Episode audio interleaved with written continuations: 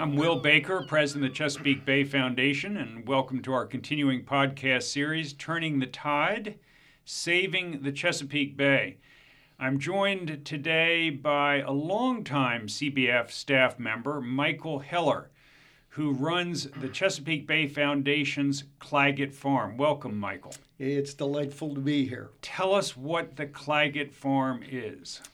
Well, um, it's not an easy thing to, to capture in just a few words. Use a um, few more. I will use several then.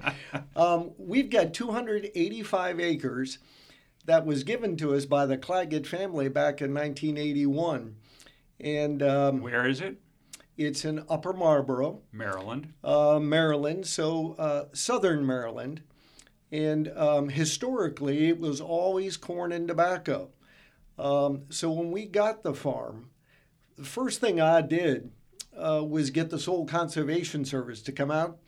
It used to be the Soil Conservation Service. Today, it's uh, the Natural Resources Conservation Service. I wish it were still the Soil Conservation Service. Um, I'm a big fan of soil, and that'll come out, I suspect.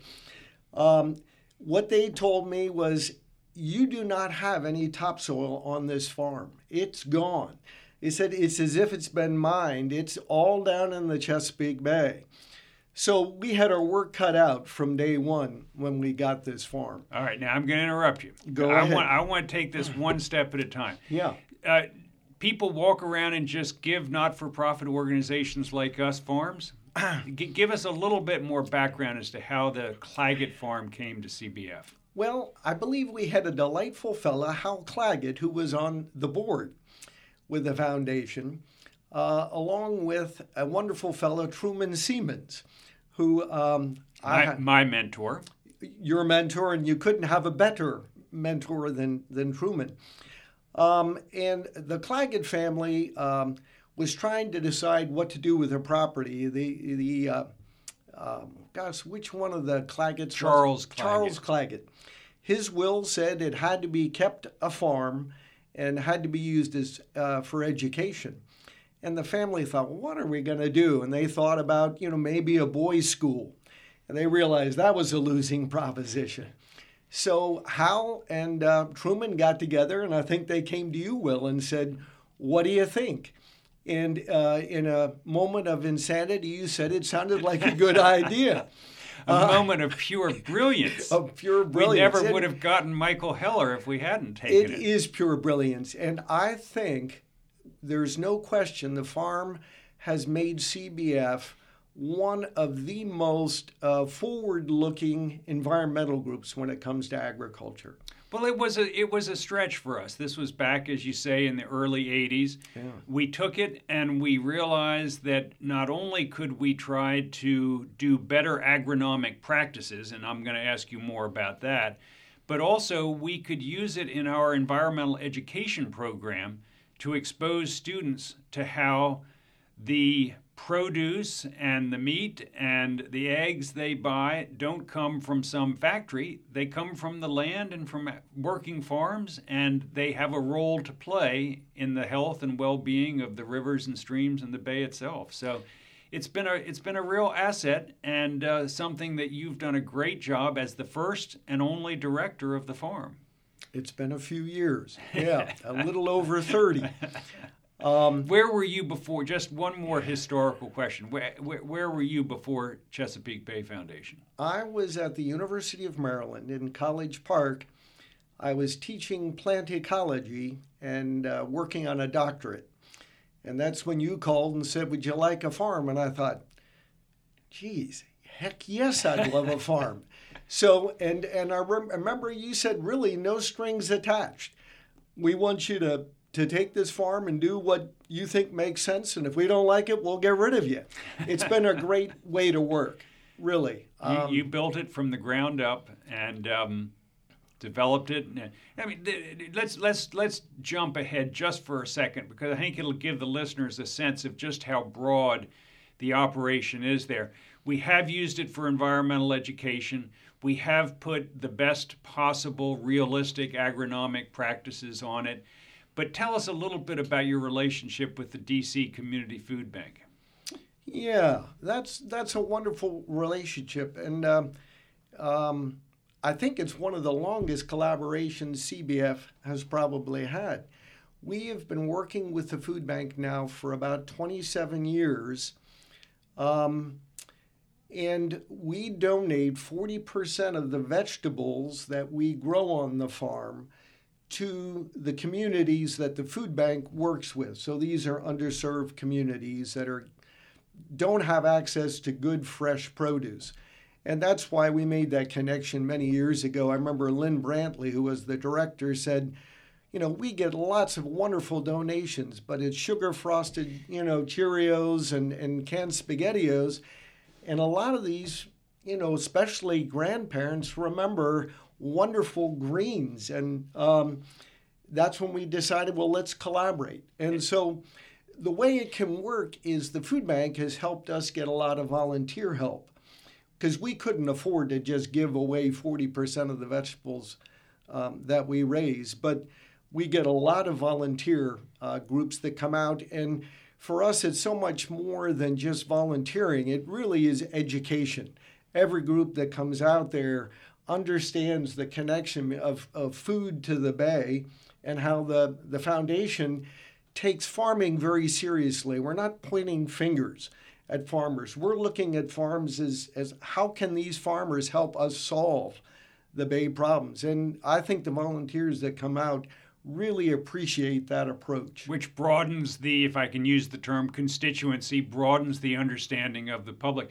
Are, are these uh, volunteers clients of the food bank, uh, volunteers that want to help the food bank, or a little of both? It would be a mixture of both. Yeah. Um, we do, uh, one of the things we do with our vegetable operation is we have work shares. So if you can't afford to buy vegetables, you can come out and work for a day. Mm-hmm and you will go home with vegetables that day. And there are about 15, 12 to 15 families that will come out every Saturday to harvest vegetables because they really can't afford to go buy them. Okay, so right now I can hear listeners going, Well, tell me how I can find out about this. Would they call CBF Central number? Would they go to oh, our website? What's the best way if somebody wants to volunteer with you come spring, summer, and fall? How would they do that? I think the CBF website and looking at volunteer opportunities would be the way to go. Okay. And at, uh, at, at, at, at the worst, if they call our central number, they can also get to somebody who could tell them as well. Absolutely. Everyone knows within the, the foundation knows the farm. You could call the farm directly uh, as well. But the, the website would Good. offer a lot of opportunities.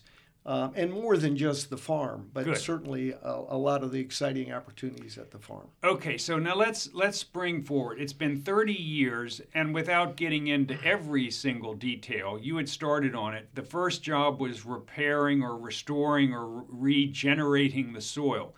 But give us a sense of some of the things that are different on the farm today, and uh, how you got there. Yeah, that's a good question. I, first off, you have to picture the farm. It's a very hilly farm.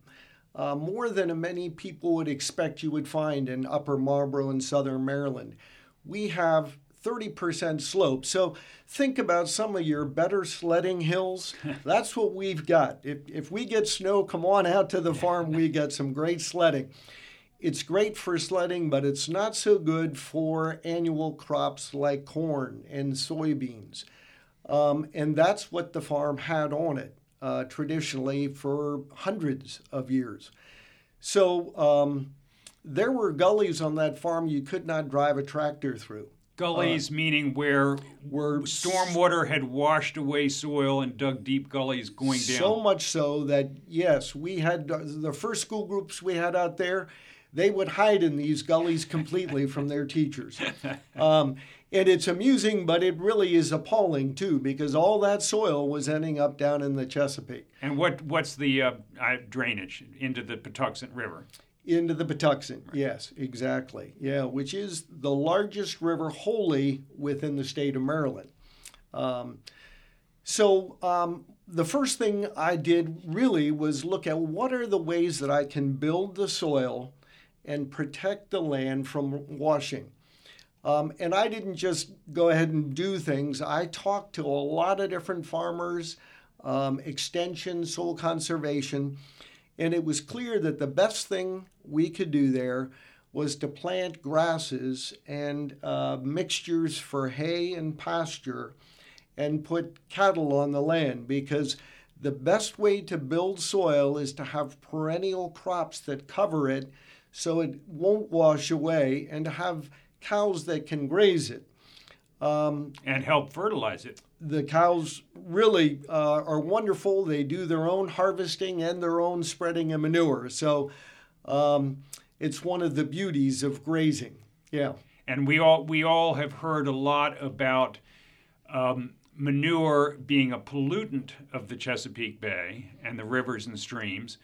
But that's when there's an excess of manure on too small an area of land and the crops can't utilize it.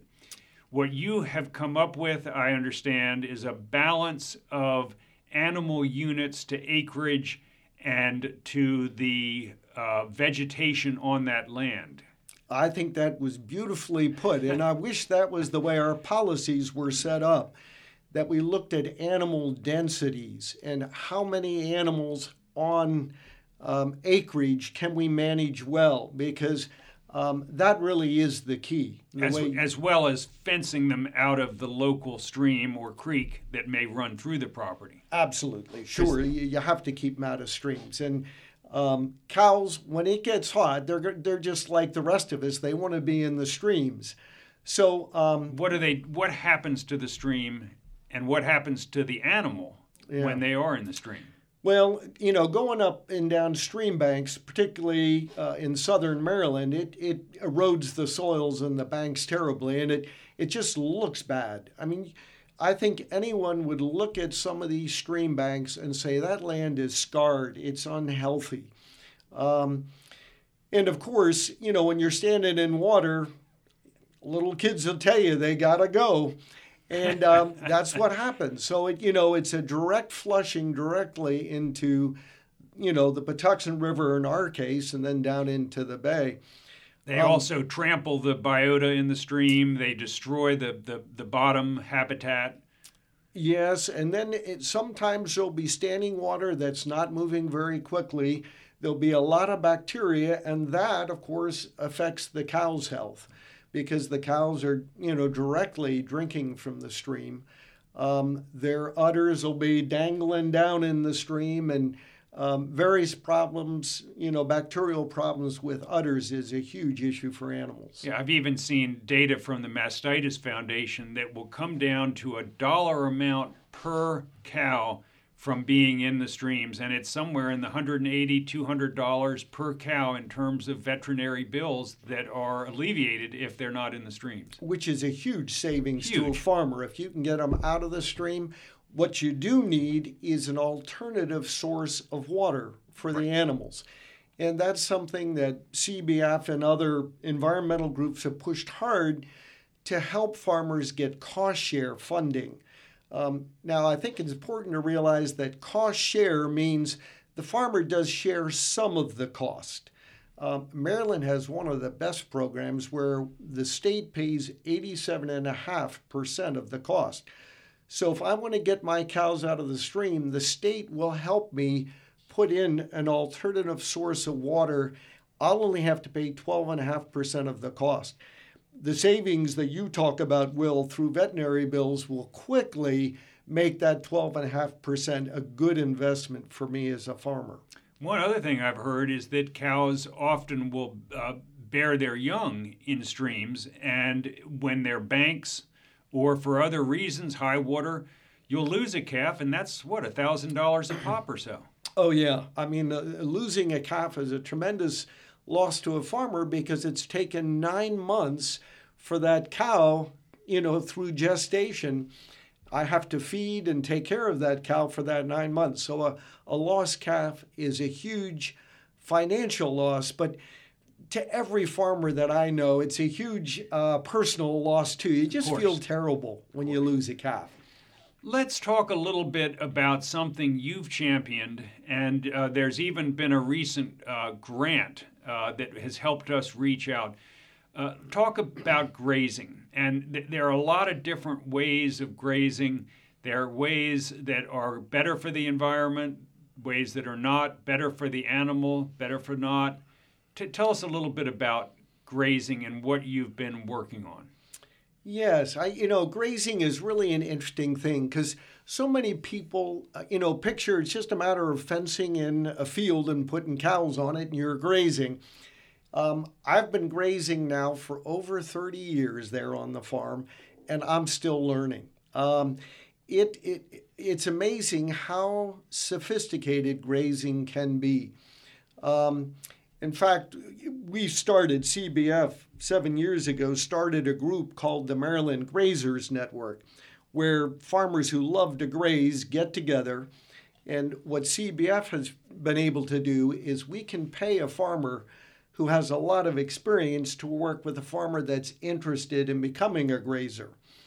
Um, every time these farmers get together, um, there are debates about, well, I'm doing New Zealand style. Well, that's no good. You should be doing the holistic high density. So there are so many different styles, but um, basically they revolve around a couple of themes. Um, the worst thing that we can do generally is to overgraze, and you will you'll recognize that if you're walking or, or driving along the roads um, say you're driving through the Shenandoahs, you'll see areas where the grass is just nibbled down to nothing. Um, this is particularly a problem on horse farms in Maryland. Um, so overgrazing is a, a really a bad practice for water quality in the bay. It's bad for the animals. It's bad for the quality of the land. So from a long-term perspective, it's not a financially um, viable way for a farmer to go. So the options are to let grass grow longer, and um, what has become the, the major theme is rotational grazing. Now, rotational grazing means different things to different people. And you can quickly get into an argument when you talk about ro- rotational grazing. Um, New Zealand style, which is the style that would be more or less what we do out at Claggett, allows the grass to grow anywhere from 12 to 16 inches high. And when I talk about grass, and grass farmers, as we call ourselves, um, when we talk about grass, we mean clovers and pigweed and lamb's quarters and dandelion and orchard grass and timothy, the whole uh, mixture of things. So it's not really just grass. But we would let it grow to be 12 to 16 inches high put cows in there, let them graze for one day or at max two days, and then move them to another pasture. Um, we size our, we'd call them paddocks, so we'd break our pasture into, into a number of paddocks.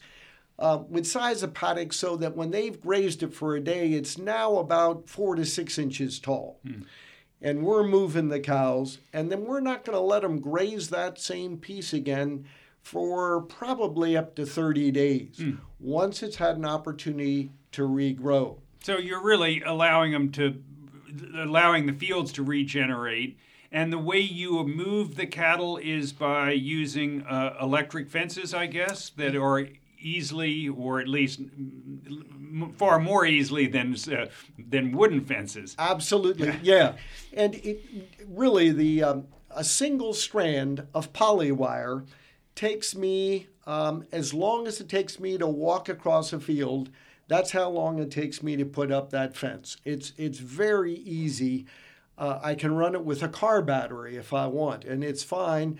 A single strand will hold the biggest, you know, uh, you know, two thousand pound bull without any trouble.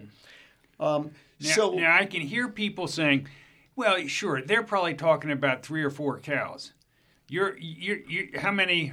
Uh, our herd is ranges between fifty and seventy-five. So it's not it's, so, it's um, not de minimis. no, it isn't. And uh, the beauty of of this is after the cows have grazed a field from 16 inches down to four, the first thing they want is to get onto a fresh piece of grass. So moving the cows for me is pretty much opening the gate, which just unhooking the wire, this single strand, and getting out of the way uh, quickly. and the cows will move right into the next one. I close the gate and they can't come back to the one they've been in. So, um, from a labor perspective, and we've done economic analyses with the university and our, our grazing group, uh, labor is reduced dramatically when a farmer goes to a grazing operation if they have been doing a confinement dairy operation, which is pretty traditional.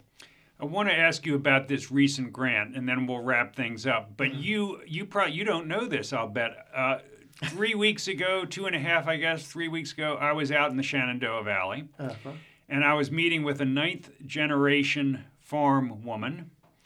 Uh, her name is Jeannie Trimble Hoffman. Uh-huh. She is coming on our board of trustees, and she showed me around some of the farms in Augusta County. And I can tell you, we saw, even though it's winter, so the, the, the grass is not thick and green, there were operations with obviously healthy pasture, and we saw operations in which there were cattle in pastures with not a single blade of grass and mud two or three or four inches deep uh, that the cattle were in, uh, yeah. uh, all having to be fed uh, with um, you know with corn. Yeah. And all of that mud, when it was raining, which it was that day, was just washing down the hill and right into the creek.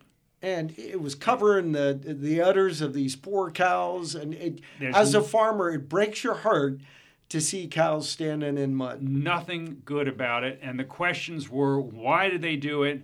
And the answers were uh, not knowing better in some respects, or simply trying to get more and more production, more and more revenue out of a smaller amount of land. And um, thinking, I suppose, that the cost of feeding him the extra grain uh, was worth it. But boy, it just looked awful. Yeah. Well, and the economics have changed over the years so that now what we're finding is that doesn't pay. The costs of the fertilizer, the pesticide, the diesel fuel to raise that silage to feed and to have the storage, um, then to have to grab all that manure with a bucket and carry it out to the fields ends up being considerably more expensive in terms of the purchased inputs, the labor time, the equipment, than uh, grazing and grazing well. Yeah. So the economics are really favoring grazers. It's a matter of getting that word out and then helping farmers make the transition. That probably the singest biggest obstacle is that transition from confinement to a grazing operation because you've got to plant the pastures, You've got to give them time to get established. So there is a transition period which is trickier. And am I correct? Is this exactly what this grant that you have received 100%. all about? Tell yes, us about that. Absolutely. Uh, we just, um, CBF uh, has been the lead on this, but we've partnered, uh, which is, I think, the beauty of CBF. We're wonderful at, at finding good uh, other groups to partner with and really strengthen what we can do in these partnerships. So we've gotten a half million dollars, and each of our partners and CBF are matching that half million dollars. So we really have, in effect, a million dollars. Who would be some of the partners? Um, the partners include um, King's Agri-Seed up in Pennsylvania. It includes uh, Red Barn up in Pennsylvania, Extension, um, the Forage and Grassland Council in Virginia, which is a wonderful group, uh, the same in Maryland, uh, the Maryland Grazers Network, which CBF has started. So, um, farm groups and groups that are interested in helping farmers do a better job. So, largely farm oriented groups more than environmental, All right. where CBF would be the lead environmental group. Um, I think what's making this a progressive thing from a CBF perspective is we're looking at a positive agricultural practice to solve an environmental problem. But it really is first and foremost a positive agricultural practice. It's, you know, economically viable. There's more and more interest. It's good for the land and the long-term value of a farmer's land. And the uh, work under the grant is trying to um, encourage others, to show them the benefits, to show them the economic data, the practices, how to get started, how to make the conversion. Yes, it is all of that. It also will provide mentors. So if a farmer wants support, because I know for myself, you know, we've added sheep to the farm um, because you can add one sheep for every cow without increasing your acreage because they graze differently. It's been a wonderful economic uh, additive to the farm. I did it partly for the economics, but partly to demonstrate the beauty of multi species grazing. But I've got a mentor through our Grazers Network that is helping me one on one. So when I was looking, uh, there are so many questions I have that I can go directly right. to one person and get the answers. So that's a key part because confidence in making these uh, changes is really key to success for farmers. Um, we're also uh, helping cover a lot of costs because there are many farm communities um, that do not want to accept government funding. Right, the, often yet, the plain sect farmers. Exactly, and um, and yet um, still have the same costs. And so, to help make these transitions, the grant will help pay for many of the costs that they would otherwise incur. Well, it's terrific, and uh, it's certainly gotten a tremendous amount of publicity. I've seen articles not just from around our region, but really all over the country about what the work you're doing in both the agricultural press and, and the, the lay press about this project. So, well done. And um, we need to get it out there and get as much uh, publicity as we can and as much people, as many people interested as we possibly can. Uh, so, Michael, as I say, this has gotten a lot of interest even beyond the Chesapeake Bay watershed. And I think I heard you may have gotten some interest from French people. Well, tell me what, I, what's going on here. I did get a call from the French embassy asking me to come down to a meeting there. It turns out that the uh, Minister of Agriculture of France, which would be the equivalent of our Secretary of Agriculture, um, has started an initiative um, based on climate change in farming. And it's part of the uh, big meeting in Paris that was held recently. Um, and his initiative is to bring agriculture uh, into climate change discussion in a positive way.